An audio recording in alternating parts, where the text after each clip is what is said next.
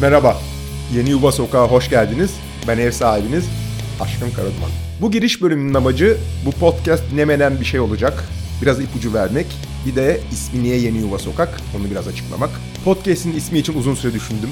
Bayağı uzun süre düşündüm. Ve sonuçta döndüm dolaştım. 20 sene yaşadığım Cihangir'deki Alt Sokağın ismini koydum podcast'te.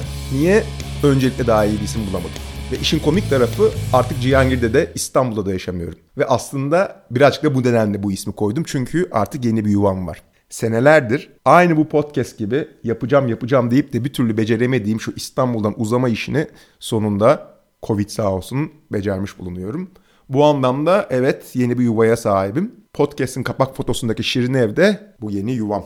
Ama muhtemelen bu podcast'te de bolca bahsedeceğim üzere buradaki yuva kavramı fizikselden öte bir kavram. Yuvadan kastım insanın içinde bulunduğu çevre ve bu çevreyle olan ilişkileri daha çok. Oturduğunuz ev veya o evin içindekiler değil, bunları da içeren ama bundan daha geniş bir kavram. Mesela şöyle açıklayayım. Sarah Silverman'ı bilir misiniz? Amerikalı komedyen. Bir röportajında uzun seneler önce okuduğum bir röportajında senelerce cebelleşi depresyondan bahsederken evde olmama rağmen sürekli yuva hasreti çekmek demişti.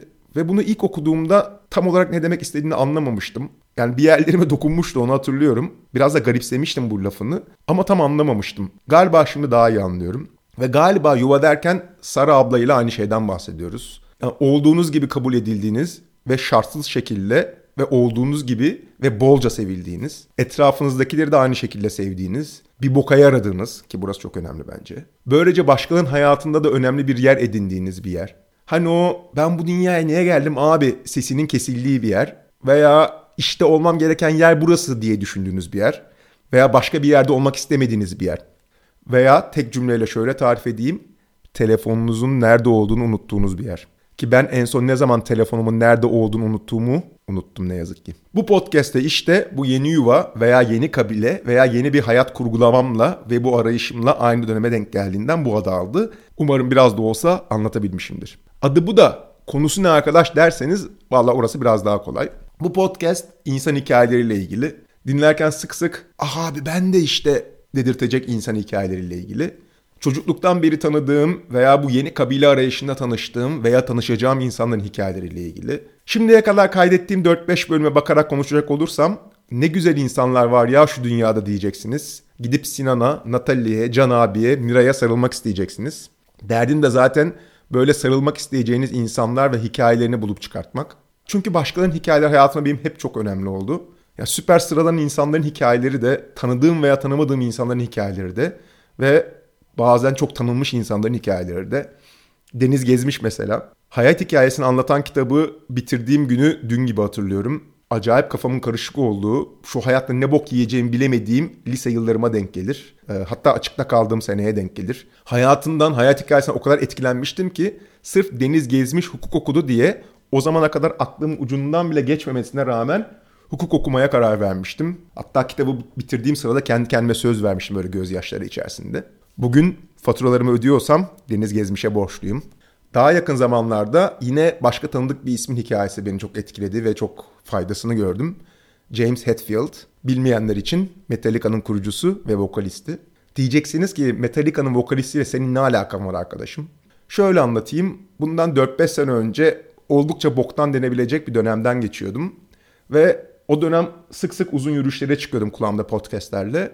Çünkü evde kafamın içindeki sesle oturmaktan çok yorulmuştum. Kendimi dışarı atıyordum sürekli. Ve yine böyle bir gün, gri bir pazar günü hiç unutmuyorum. Boğaz kenarında yürürken Joe Rogan podcast'in sonraki konuğunu dinlemeye başladım ve o konukta James Hetfield'dı.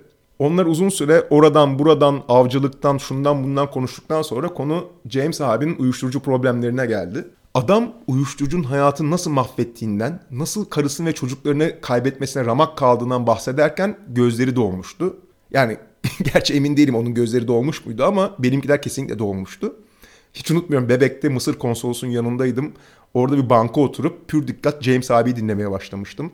Adam işte hayatın nasıl az kalsın tamamen mahvettiğini anlatırken ben sevinç gözyaşlarına boğulmuştum. Diyeceksiniz ki ne alaka? Ya alakası sanırım şu.